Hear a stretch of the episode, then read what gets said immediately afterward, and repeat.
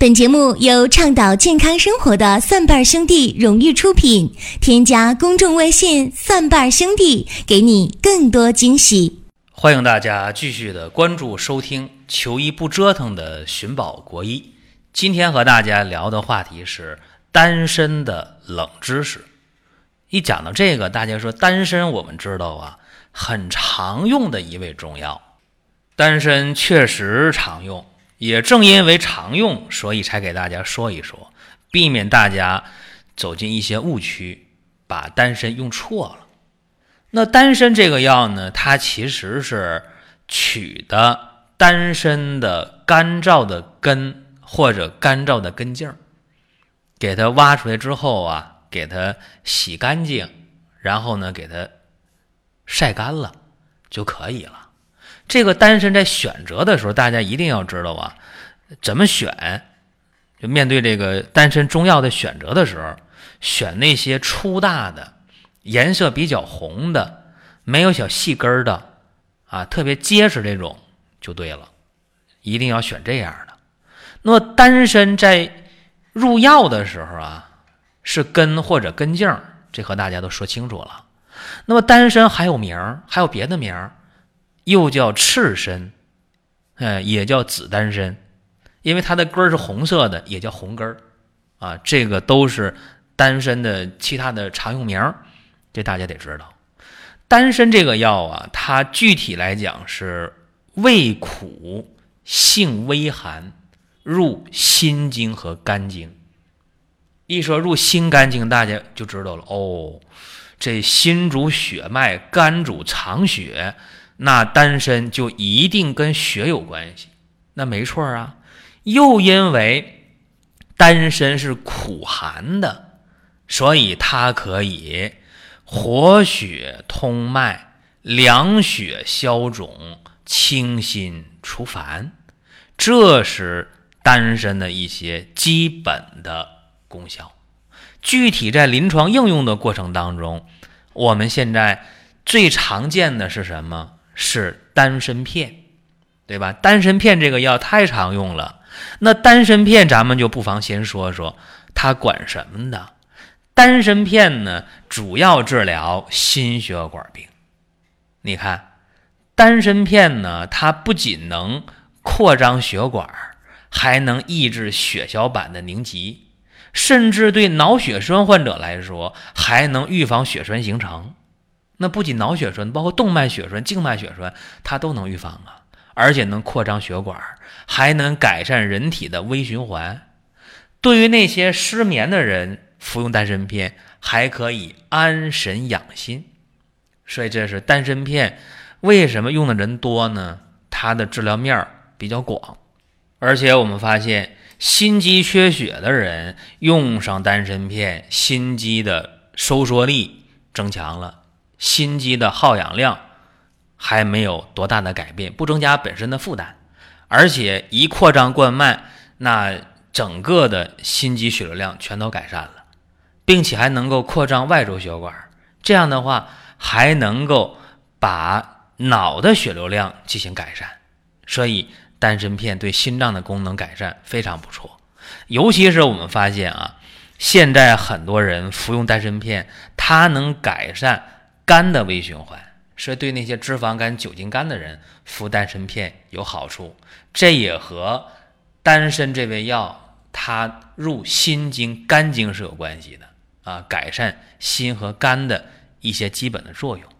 还有一点呢，就是我们在具体应用丹参这味药的时候，大家更关心的是如何自己用中药饮片。单身来实现自我的一些治疗和保健的一些目的，比方说刚才我讲的，丹参能抗血小板的凝集，这就能防血栓，静脉动脉血栓都能防。还有呢，降低血粘度，改善肝的代谢状态，还能够改善心脑血管的血氧供应状态，这些是大家关心的。但是大家可能不知道，丹参在应用的过程当中，其实它对月经不调、痛经、闭经、产后腹痛，甚至崩漏，这效果都是非常好的。而且丹参在具体的应用过程当中，还有一些搭配上的禁忌，这大家也得知道。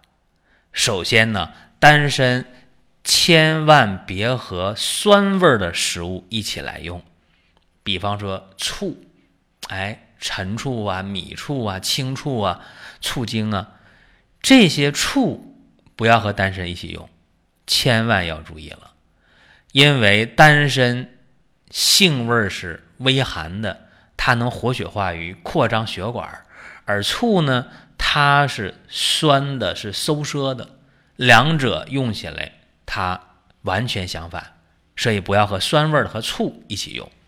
再有，丹参在应用的过程当中，刚才我说了，说它能够对肝脏有好处，对不对？脂肪肝、酒精肝的用丹参好。那大家说，那我肝不好，我平时吃点羊肝啊，这是不是保肝呢？这个注意了，羊肝当中的。一些成分，尤其是一些钙、镁、铁这些离子成分，它会降低丹参的药效，所以用丹参的时候就别吃羊肝了，这个要注意。如果大家不注意这些事儿的话，你就把羊肝和丹参给用到一起去了，怎么样？食欲减少、胃疼、恶心、呕吐都可能出现。说这个一定要引起重视，还有那丹参和谁配在一起效果好？那我们不可能每个人都去吃丹参片解决所有的问题。比方说啊，刚才我讲到的像冠心病、心肌缺血，包括脑供血不足，包括出现了血小板凝集比较明显啊，怕有这个血栓倾向。这服用丹参片都可以，但是我们说，如果这个妇科问题，那用丹参的时候总不能用丹参片吧？比方说咱们谈到的这个妇科的痛经、淤血导致的痛经怎么办？这个时候月经会出现有血块，颜色比较暗，痛经了。这个往往是淤血造成的痛经。其实这个时候，你用任何的抑制平滑肌痉挛，说解除子宫平滑肌痉挛，用这样的止疼药，用这样解除痉挛的药，它解决不了问题。但是这个时候你要用丹参的话，就非常好，用丹参六十克，红花十五克，玫瑰花、月季花各十五克，用六十度的白酒一斤，把这四味药你给它泡上。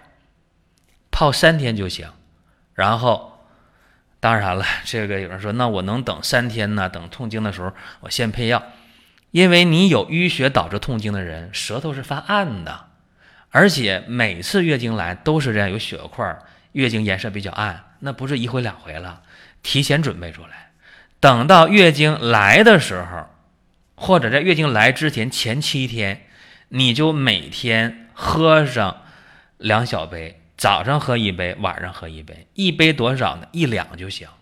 就这药酒啊，丹参六十克，红花十五克，月季花、玫瑰花十五克，各十五克啊，这就可以了，效果非常非常的好。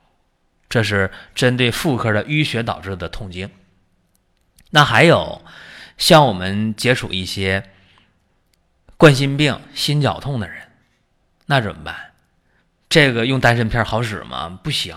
哈哈，用丹参片，这个缓解冠心病、心绞痛，那力量太弱了。这里边缺一个三七，可以用三七九十克，丹参十五克，就是三七和丹参，它是一个六比一的关系。把这两个药打成粉末，然后每次啊吃五克，每天呢吃两回。这个对于。血脂、血粘稠度的降低，对于增加冠脉的血流量，对于解决冠心病、心绞痛效果还是非常好的。但这个别等现上叫现扎耳朵眼儿，平时就得吃。所以这又是一个注意的细节，也和大家说一下。这这两个是我们平时用这个丹参片解决不了的。如果丹参片能解决，那我们吃丹参片多好啊，对不对？还有一个，就是我们接触一些高血脂的人，血脂比较高，血粘稠度比较高，怎么办？丹参、玉竹、山楂各十五克，煎水，没事就喝。这个对于高血脂效果非常非常好，所以给大家讲了几个方法啊，所以也可以叫冷知识啊，丹参的冷知识。这大家听到之后，你就可以去用了。